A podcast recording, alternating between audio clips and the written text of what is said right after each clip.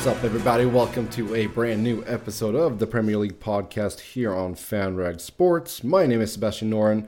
With me is Elliott Niblock. No Pauly today. We are Polyless, but we will have a mobile take from Mr. Kwestel. So uh, that's coming up a little bit later in the show. We do have midweek action in the Premier League here this week.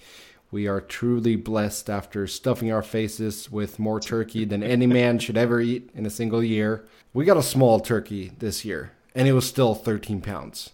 Oh God, that's not. Yeah, I mean, I guess for a turkey, have you? You know what, Seb? Have you ever had a capon? You know what those are? I do not know what a capon is. So a capon is a castrated rooster. Okay. So it does, you know, it doesn't have the testosterone, and so it doesn't end up getting all sinewy and chewy the way that rooster meat would be.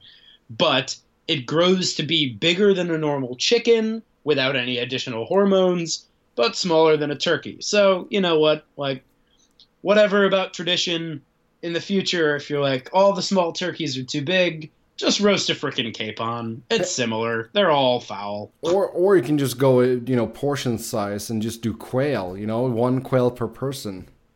then you don't have this mountain of leftovers. Yeah, but then that's all. But that's also just kind of a pain to prepare. Quail per person. Is it though? Really, you just chuck them all in and roast them at the same time. I guess so. I mean, honestly, I've only ever had quail once. My ex girlfriend prepared it for Valentine's Day one year. Yeah. Yeah, I mean it's a delicate little bird, but maybe as far as portions go, that might be more, you know, within reason than this. Seb, we live in America. This turkey. is the land of old country buffet and yeah, that's true. Mac and cheese. That is true. Oh God, mac and cheese so overrated. Okay, let's get into the football here. We're gonna talk about a couple of games. We got games on Tuesday and Wednesday, so we'll cherry pick a couple of them.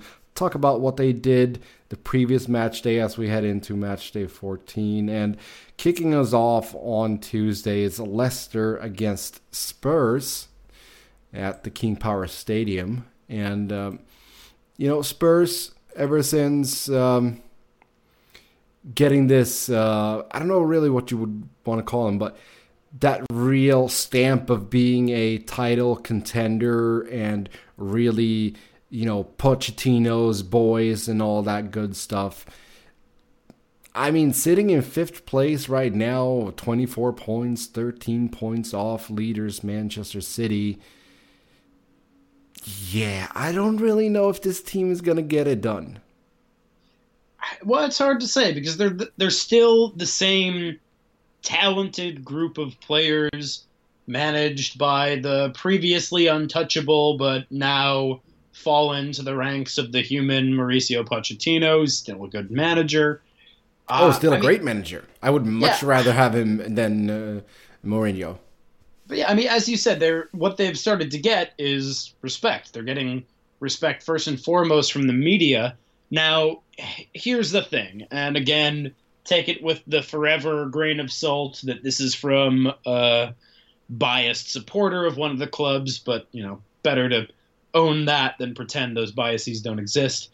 But I think a lot of that pro Spurs hype that's been built up is from journalists who know that Arsenal has had a, I mean, they've had more long-standing success, and that just realistically translates to a larger fan base, a fan base that has been and continues to be easily agitated by underperformance in the Premier League.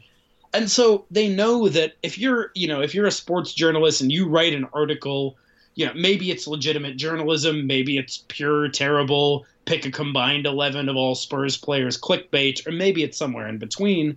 But if you're going to talk smack about arsenal and big up spurs you know that you're going to get a ton of traffic. And so i think that while i don't disagree that they are a talented team managed by a strong manager in Mauricio Pochettino, I still think that some of the hype has been just the media machine. Well, do you think also that teams are at least starting to figure out how to play this team?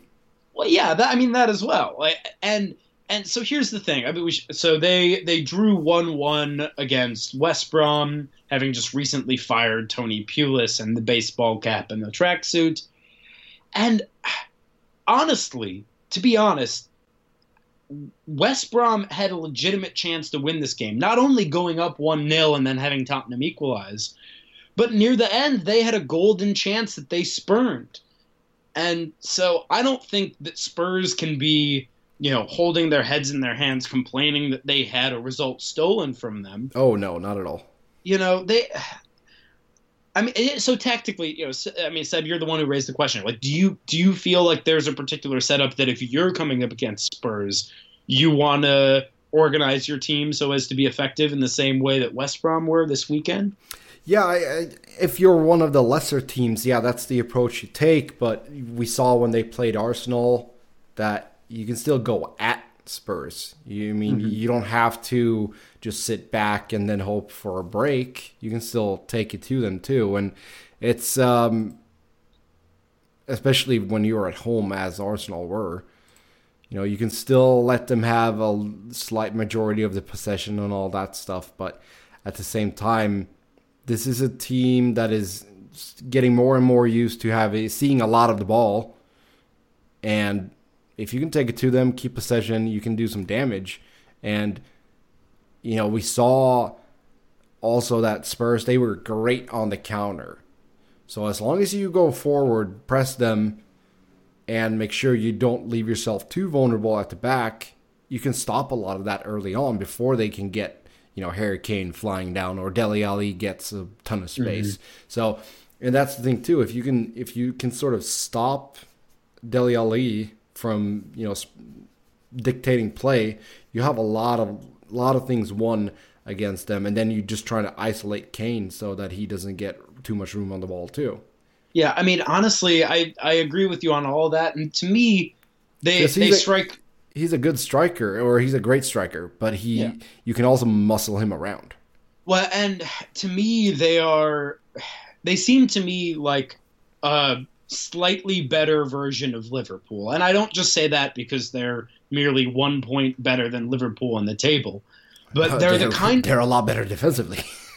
well, yeah, I mean that, that's that's what I, that's what I mean exactly. Like Liverpool can bleed goals in a way that Tottenham never will because you know, Hugo Lloris is better than Simon Mignolet, first of all. Overall, their back line is, I think, from, you know, touchline to touchline, better than Liverpool's. But, but they are still a beatable side, as you say, when we saw at the Emirates, when Arsenal went at them. It's just the difference is what would be a Liverpool goal glut of letting in three, four, five goals for Tottenham that's 2 0 to the Arsenal at the Emirates. Mm-hmm. But in the same way that yeah, if you if you can isolate Coutinho and kind of shut him down and make sure that in the same way that you shut down Dele Ali, and again, Liverpool don't have that focal point of their attack and a, a, striker like Harry Kane. I mean, Sadio Mane is good, but I don't think that he's as good as Harry Kane. But regardless, th- this is what I'm saying that they're similar in that way of they're both dangerous sides that could hit you for four goals in any given match,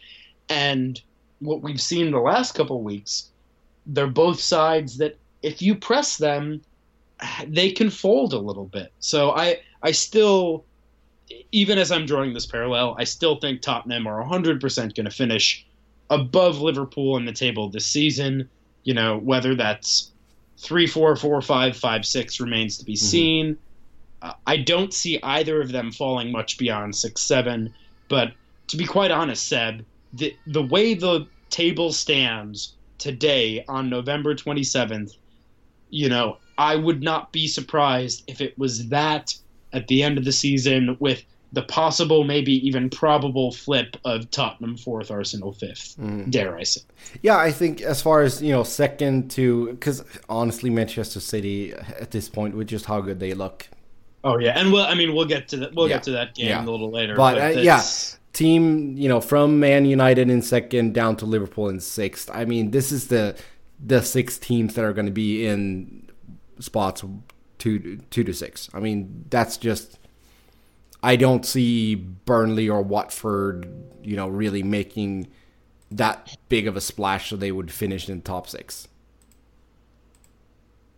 I just don't. It would be wonderful, but I, I just don't see it happening. Well, uh, and and, and the Tottenham, I feel like in their game against Liverpool when they won four to one, they showed the difference in class. Mm-hmm. So yeah, yeah, Spurs, they're a good team. They need to win something, though. They just need to win something, mm, be it the League Cup, the FA Cup. They just need to win something and get that trophy drought, you know, monkey off their shoulder, back, head. Well, and you know what's. Because, I mean, that's how you breed a winning culture is by winning something. Yeah, I mean, I, I like the idea of you can't. I mean, it, it, yeah, but it's like, oh, it's been such good under Pochettino. Yeah, but you've done what? You finished second. Congrats. Well, and the year prior to that, they collapsed spectacularly to finish behind Arsenal once yeah. again.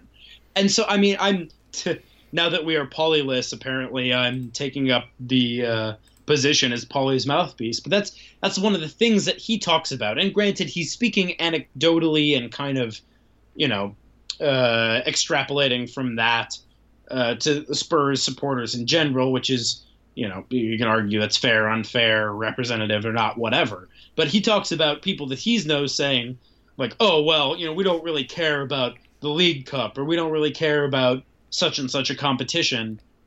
No, you you should care about that yes. because it's a flipping trophy. I don't, you know, I don't care if you are Cambridge United competing for the Checkatrade trophy that is contested between the divisions below the championship, or if you are Manchester City playing the leagues away frontrunner for the Premiership in the League Cup. Like a trophy is a trophy, and yeah, you have to you have to rotate your squad, you have to scale your expectations based on the number of competitions you're in, but in 60 years, either a piece of silverware is going to be in that cabinet or it isn't. That's full true. stop. Yeah, exactly. They don't hand out participation trophies in this league, uh, which is good.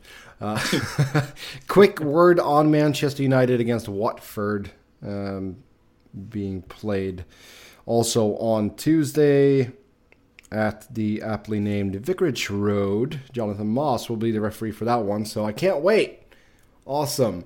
Uh, Watford being, you know, they had a couple of bad results here, losing to Chelsea, Stoke, and Everton, but then they turned things around a bit. Two straight wins, 2 0 win over West Ham, then a 3 0 win over Newcastle in their latest game. And, you know, they're sort of sneaky good, sitting in eighth place. Marco Silva's been getting a lot of praise, their manager. And I feel like this is a tough game for United.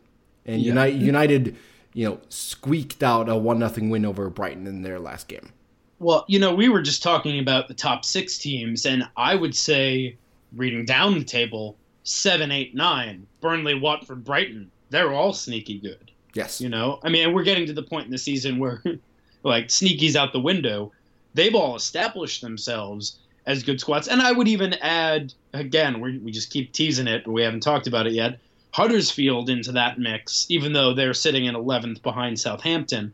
But I mean, those are all teams, and the, the rest of the mid-table, uh, you know, down to Newcastle, they're like Bournemouth, Leicester, Southampton, right? These are teams that are perennial underdogs when they're facing the current top six. But they've established themselves down the years, at least over the course of the last handful of years, as legitimate contenders in the Premier League, with the obvious outlier of the Foxes having been champions of England. But uh, but I think that you know it, it doesn't sound sexy the way talking about Tottenham as a title contender does. But yeah, you know the, these teams that have been punching above their weight consistently in Leicester, Bournemouth, Southampton, the new Leicester, Bournemouth, Southampton are the Burnley, Watford, Brighton, and on the outs, Huddersfield as well. So, I mean, all credit to all those teams. Yeah, Watford, they've been good going forward. They scored 22 goals so far, which is uh, one better than Spurs. they, they, I mean, they've shipped 21 goals, which isn't too great. That's uh, actually yeah. that's actually a lot uh, if you compare it to the other teams in the league. I mean, the only teams that have shipped more are towards the bottom there. So um, you know, they, they need to have a good day defensively if they're going to beat United, that's for sure. But I, yeah. I still think it's an interesting game and it's going to be a, a, a, tough one for United. Uh, we're going to talk about some games on Wednesday, but first, let's take a quick little break.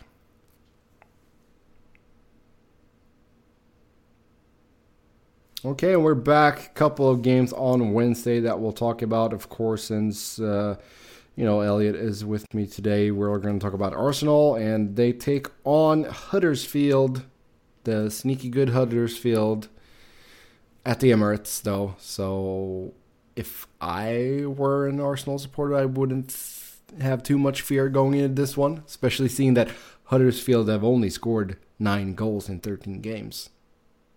Yeah, but they're. I mean, they did have a commendable two-one defeat to Manchester City in the last game. Yeah. So, uh, well, let's talk about that first.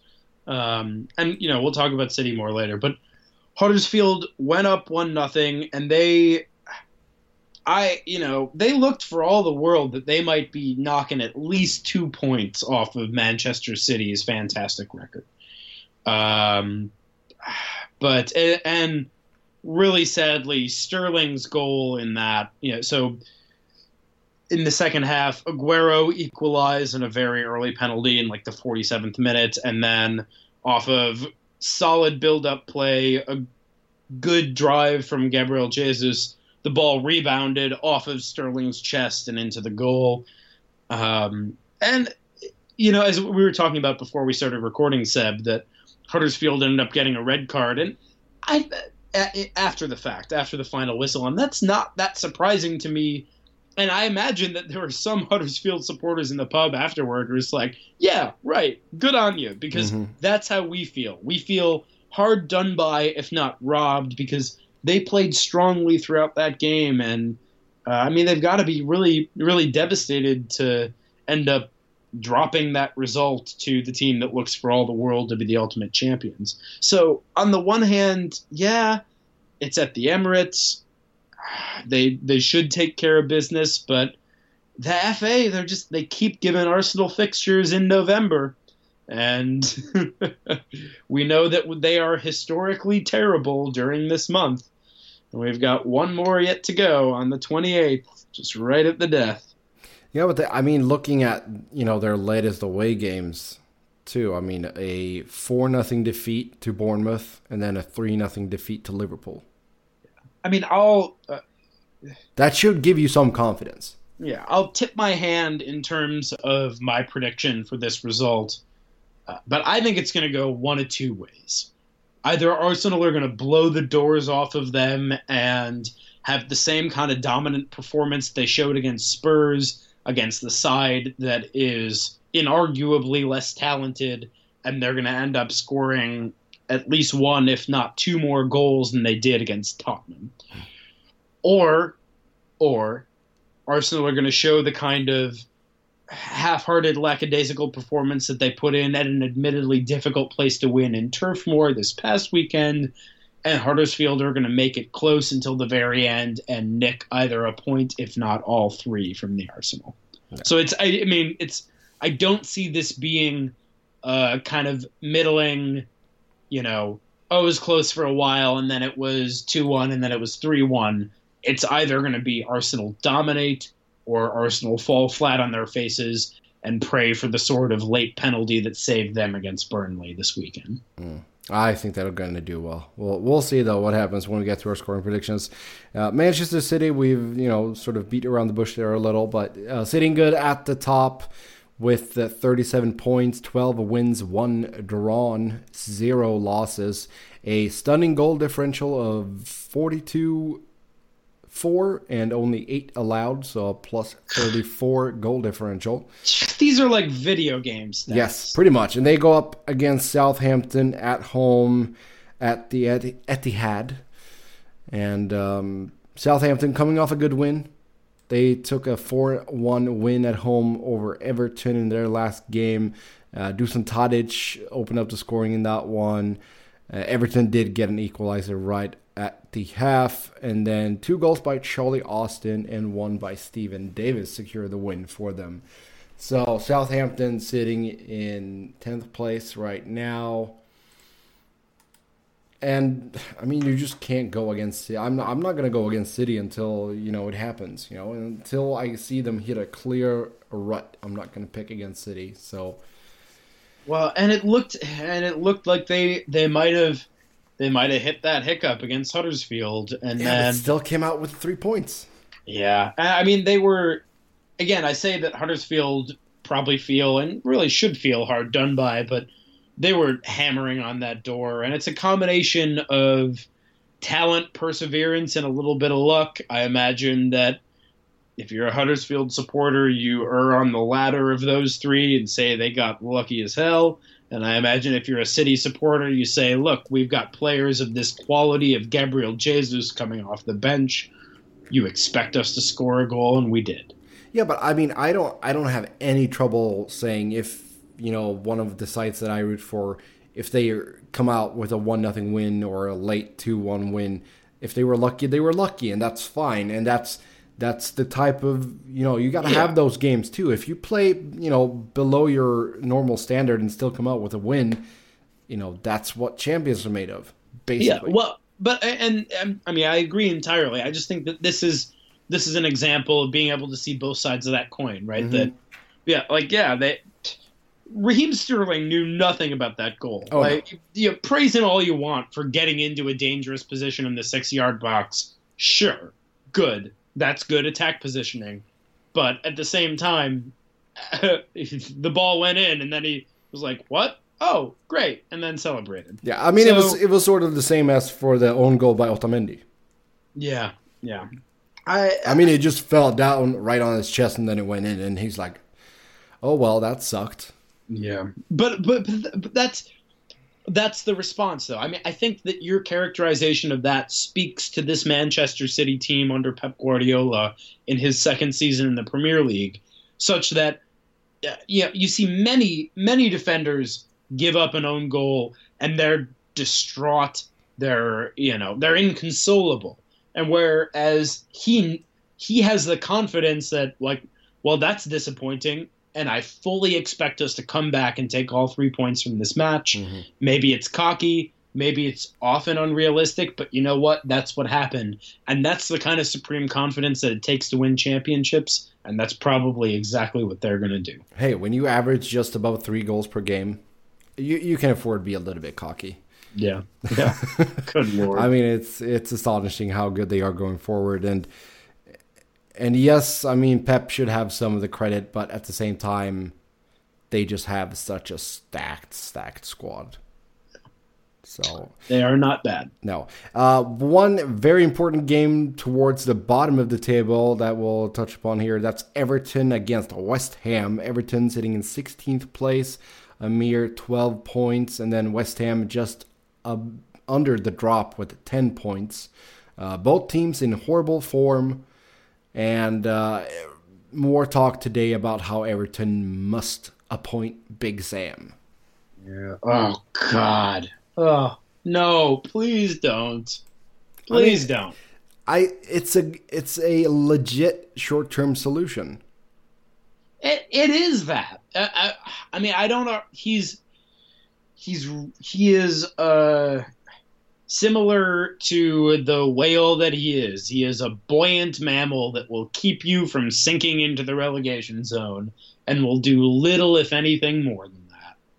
I mean that that's the thing though. Just sign him for the rest of the rest of the season. No, it's yeah, it's a pragmatic tactical appointment that I understand. I also, I'm, I'm going to keep harping on this. Like, guys, he took a freaking bribe. I know that it's not Pete Rose, like right, like he wasn't he wasn't tanking a game, he wasn't betting on the sport that he was participating in, but he took a freaking bribe. And Oh, yeah, no, I'm not- by the FA. He's not a good. and- I'm not saying that he's a good person. no, I just, I, but yeah, but it's it, it, it's one thing to be a good person. You know what? Like John Terry was a terrible person in many different ways. You know, just awful, just awful. Like, and but that's fine when it comes to the pitch. Well, actually, he was kind of shit on the pitch too, but that was a bad example.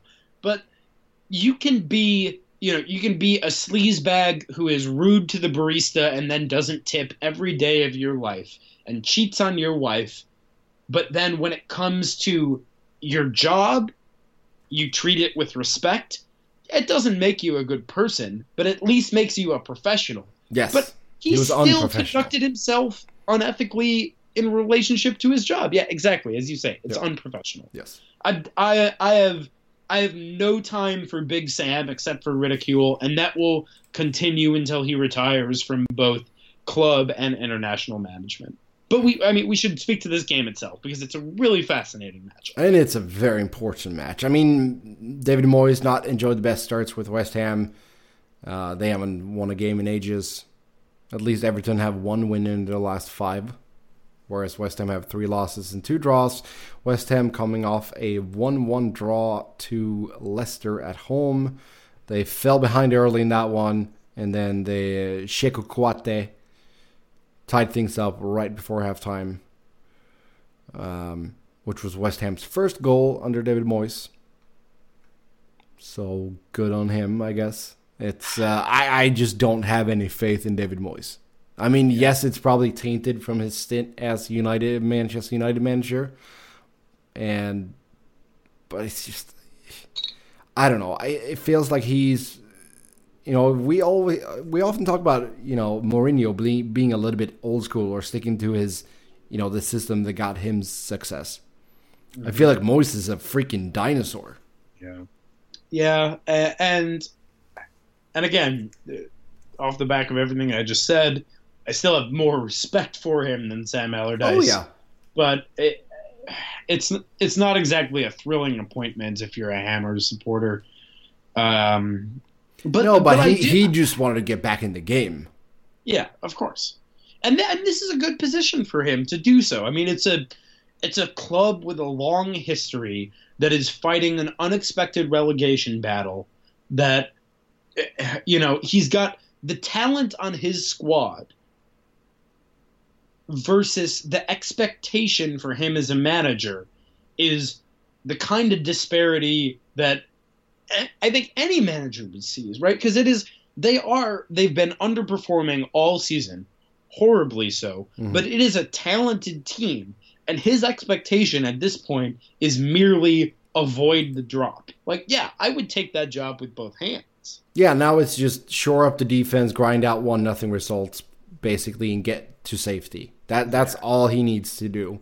Well, and but this is this is what especially interests me because obviously Everton are in a similar boat, right? Like both of these teams coming into the season, West Ham signs Chicharito, Everton get Wayne Rooney, and you know, kind of the prodigal son returns from Old Trafford. I I bet that you pull a thousand supporters of each club, and you get something in the 90th percentile for both, asking them, and they say they're probably at least hoping to, if not expecting to, sit sixth or eighth at the minimum versus 16th and 18th respectively for Everton and West Ham. Oh, absolutely. Yeah, both of these teams had, you know, at least getting to Europa League as their main goal heading into this season. So Well, and they've got similar records. Not only, I mean, you know, so Everton sit two points ahead of West Ham, but in terms of their, you know, their attack and their defense, Oh, you mean the lack of offense and their shoddy well, yeah. defense? Yes. yes. yeah. But you know, Everton have scored one more goal than West Ham, but also West Ham have conceded two fewer. Yet they've both been ble- bleeding goals, with Everton having conceded a league worst 28, and West Ham not far behind with the second worst 26 goals. Yeah. So it's, you know, it's hard to say because as you were just saying, Seb, David Moyes is kind of a fundamentally conservative manager, but this is the type of match that, on paper, you know, I think that if Everton get an early goal, this could end up being a goal fest. Well, that Yeah, I it- I hope for that then, because I think Yeah, that this could be a very negative game. Oh yeah, This could be like a step backward. if it's nil nil at halftime, I'm shutting it off.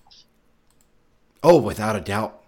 Um, but but it's but it's strange. I mean, I was just speaking about Arsenal against Huddersfield from the similar perspective that I I could see this game ending nil nil, and I could see this game ending three two. You know, uh, I mean, and that's a pretty large standard deviation for expected goals in a Mhm. match. Yeah, absolutely. Yeah, it'll be a very interesting one. Uh, we're going to take another break. When we come back, we'll take a listen to Pauly's mobile take, and then we'll head into our scoring predictions. So stick around. We'll be right back. And we're back. Since Paulie couldn't join us here today for this recording, he uh, blessed us with a little mobile take. So here is his uh, little thoughts as he attended uh, what was the actual the fan fest? The premier league fan fest sponsored yes. by nbc there we go. So here's Pauly. Hey guys Pauly and uh, this week i'm not going to talk much about the premier league and what happened on the field. I'm going to focus a bit on what happened off the field.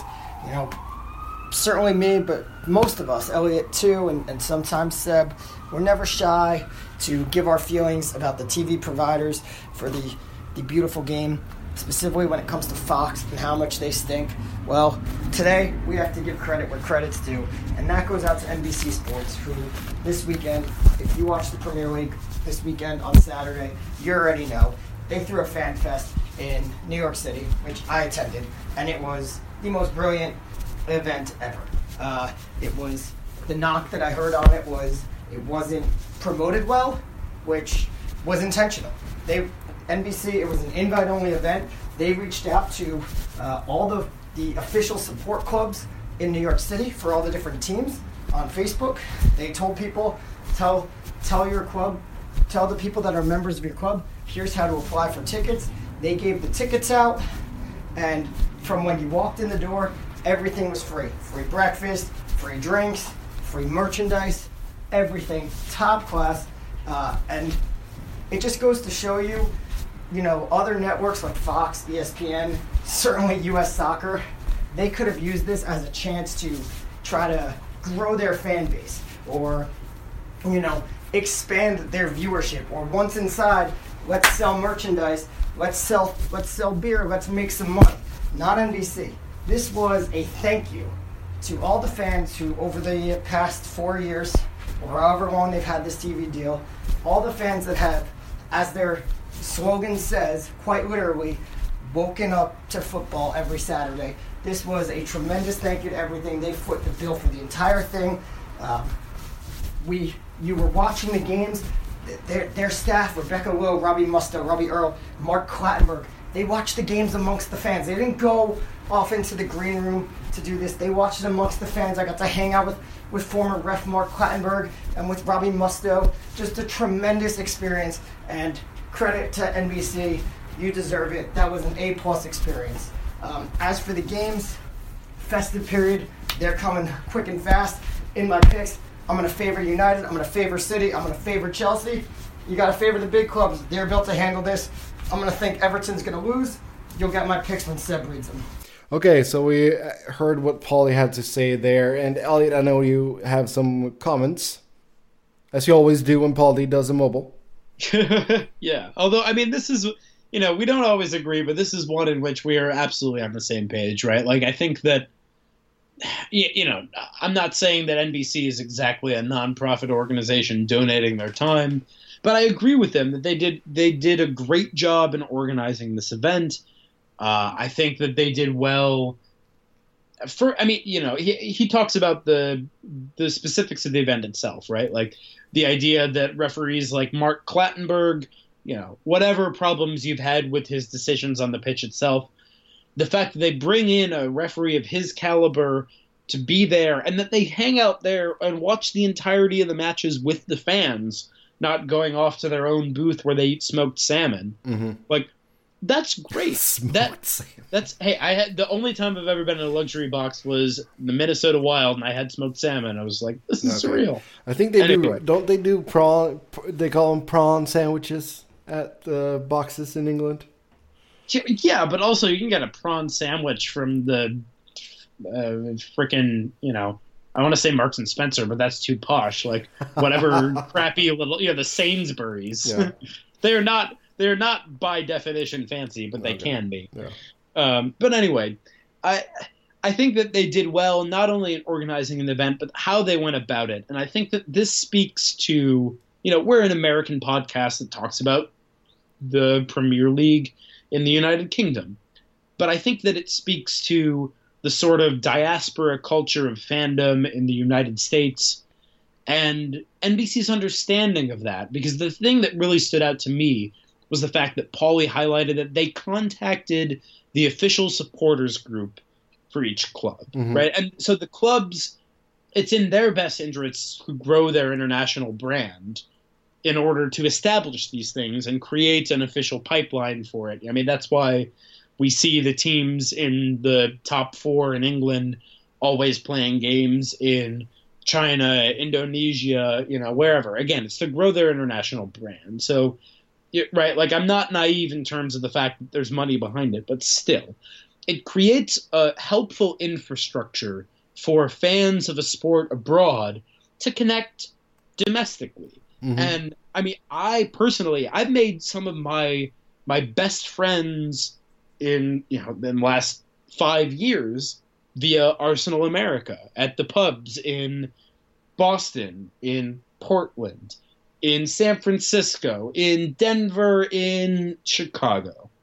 And that kind of infrastructure, the fact that NBC didn't just say, okay, we've got this event and we're going to sell tickets to it and they're going to be tiers and as Pauly pointed out, we're going to profit from it, mm-hmm. but rather we're going to focus on that supporters culture and cater to it and then again, you know, provide free food and drink to those supporters. I mean, it's not, and it, and th- this is. Uh, let me get. Let me put a finer point on this.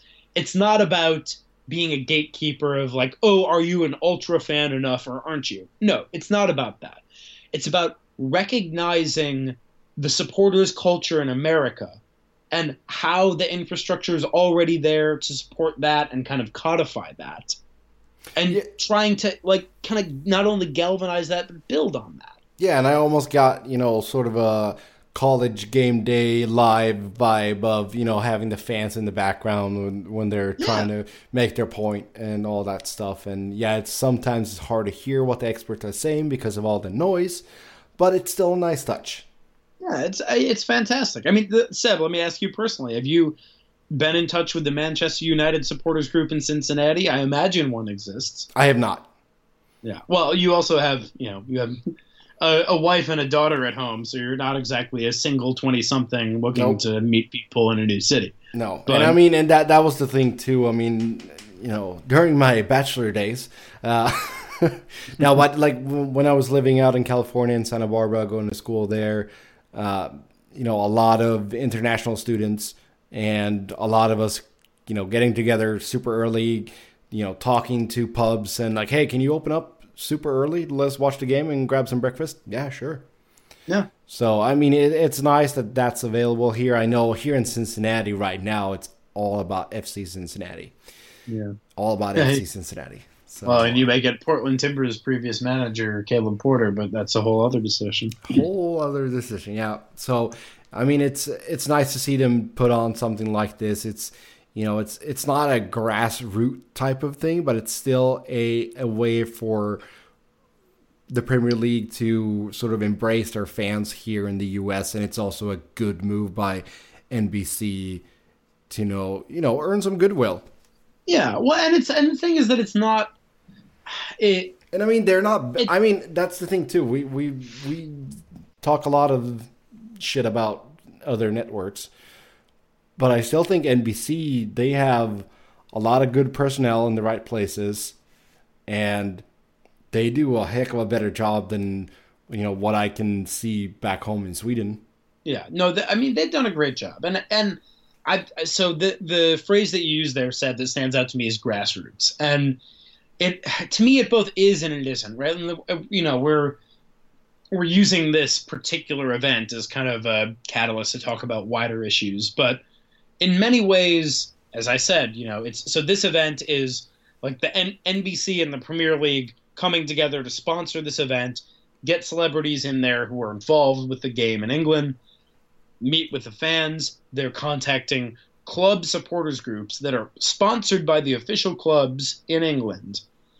And yeah, okay, so it's it's not exactly grassroots, but the people on the ground who who make up these groups. You know, I've met the I've met the president, perhaps at this point, former presidents for some of them, because you know there's a turnover. But the president of the Arsenal supporter groups in New York, Boston, Portland, and San Francisco, and all of them have been fantastic people. And for them, it is a grassroots initiative that is being facilitated by the club itself. Mhm.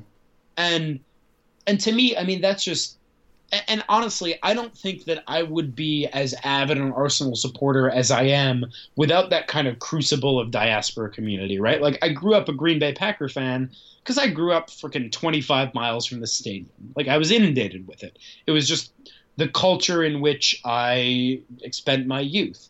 But Arsenal is the team that I chose and the team that I flourished in because of that kind of diaspora community. And the fact that NBC recognizes that is, I mean, to me, it just it speaks to the idea that you know what, I'm not necessarily going to subscribe to NBC Sports Gold. In fact, I'm going to explicitly go to the Arsenal America bar on Wednesday to watch the Huddersfield match because I don't have that subscription. But they get it. They get it that like that is how the sport is consumed, not only consumed from a capitalist point of view, but also how communities are built around it in America. And that to me is, you know, at minimum an encouraging thing. Yeah. Now we just need the North American sports to ad- to sort of embrace some of the soccer fandom culture and start singing at games instead instead of only clapping their goddamn hands and screaming when someone shoots a t-shirt out of a cannon. Yeah, well, yeah. Hey, I've been I've I went to two hockey games up in Columbus this past week and the loudest it got was when yeah, when they scored of course, but other than that it was when the freaking t-shirt gun came out. Yeah, you know, and you know, I honestly the songs are another thing that attracted me to the uh, culture of the sport. It's it's something special, and it, it is really not present in American sports. But I don't know, Seb. One day you and I will go to Lambeau Field, and I will show you what the heartland of American sporting culture is really all about. and then we'll start singing. Okay, let's head over to our scoring predictions heading into match day 14. Pauly sits in the lead, 108 points. I'm in second place, 91 point. Elliott, you're dragging behind here, 76 points. Yeah, I am. Uh, no offense here, but I am the Seb of last season this Mhm. year. I've, I'm just really missing, missing everywhere. But, but I have at least learned my lesson in terms of failing on our podcast predictions and betting the opposite way, and you know, paying for at least a handful of beers at the pub that oh, way. that, that's not bad. Okay, so first out, we got Leicester against Tottenham. And uh, I'll give Spurs the win here, but it's going to be a scrappy one. It's going to be 2 to 1. You know, I want to I want to give the Foxes the benefit of the doubt at the King Power, but I think that Tottenham are going to reestablish themselves after faltering in this one. I think they're going to win 2-0. 2 0. Okay. Yeah, right now we don't have Pauly's predictions, so if he fails to get him in, it's going to be 1 nothing to the home team in all the games. So hopefully for him, he'll get him in here soon. Uh, then we got Brighton against Crystal Palace. I'm not going to talk too much about this one. 1 nothing Brighton. You and I are on the same page there. Yep. I mean, that's uh, Crystal Palace, man. Oh, man. They're, Rough shape. they're just bad. Then Watford, Manchester United. You know, I'm picking with my heart in this one. It's going to be a tough one. It's going to be tough, but they have a certain Swede that's back now, so 2 nothing Manchester United. You know, I'm I can easily Ugh. see this ending in a draw too, but uh, Yeah. I, I'm picking with the heart here. That way, I get double disappointed if I'm wrong. Yeah, I'm going to zag. I'm going to say 1-1. Okay, yeah, that's not that's not a bad prediction, especially since you need to make up some ground here. Mhm. First and foremost, try to catch me. Uh, West Brom at home to Newcastle. That's a one-one draw. Yeah, I mean they they looked pretty they look pretty good post Pulis. Yeah, but they. Uh, I mean, Rondon. Come on, you got to score. You got to score more with that second one. Yeah, I I think it's gonna be. I think West Brom are gonna win. I'm torn. Torn on the scoreline though. I'm gonna give them one 0 to West Brom, even though that was my old Pulis special. hmm Even in the post Pulis days, they can still win 1 0 at home. Yeah, then Chelsea at home to Swansea. I think this is going to be sort of ugly. 4 nothing Chelsea. Ooh, not that ugly though. Oh, not Swansea are, ugly. Swansea are bad. They are bad, but I'm gonna I'm gonna say that they stopped the bleeding one prior to that, three 0 That's still pretty bad. Yeah, it's still pretty bad. Uh, then Arsenal, Huddersfield, uh, 3 nothing. God bless it, Seb. You're taking my predictions. Mhm. I'm gonna do it. So now I'm also gonna pick with my heart and say, as I said, it's gonna be one or the other. It's gonna end up being one 0 either way, one one, or Arsenal are gonna run away with it three 0 and I'm gonna go with you on that one. Yep. Then we got Bournemouth against Burnley. Burnley gonna take uh, one of their uh, nice uh, away wins here and uh, take a two to one win. Now point for each, one one. Ooh, I don't know Bournemouth. Uh, not so. Yeah, I mean I'm they're not not, great. Eh. Stoke against Liverpool is next on the docket, and uh, man, I keep picking against Liverpool. Maybe I shouldn't in this one. No, I'll give him the win. I'll give him a two to one win. A lot of two to ones Uh. This time we're gonna flip it. and I'm gonna go one better, three one Liverpool. Yeah, I I can't keep going against them too much. Then Manchester City, Southampton, they're gonna get that three nothing win. Keep the goal goal average up.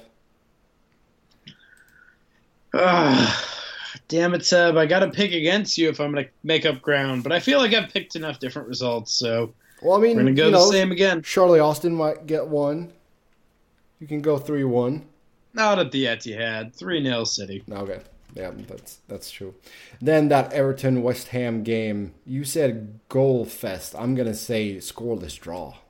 Ooh. Yeah, well, I mean, like I said, if if it's a scoreless draw at halftime, then I'm going to text you and say, damn it, you're right. Yeah. But. I'm I'm counting on you to get that early goal, guys. I mean, get that early goal. I mean, neither of the Park and- neither of them can defend, so it's sort of risky to pick a scoreless draw here too. Yeah, I. I mean, West Ham are just bad enough that I'm gonna hope that Everton can get it done at home against them and say two one.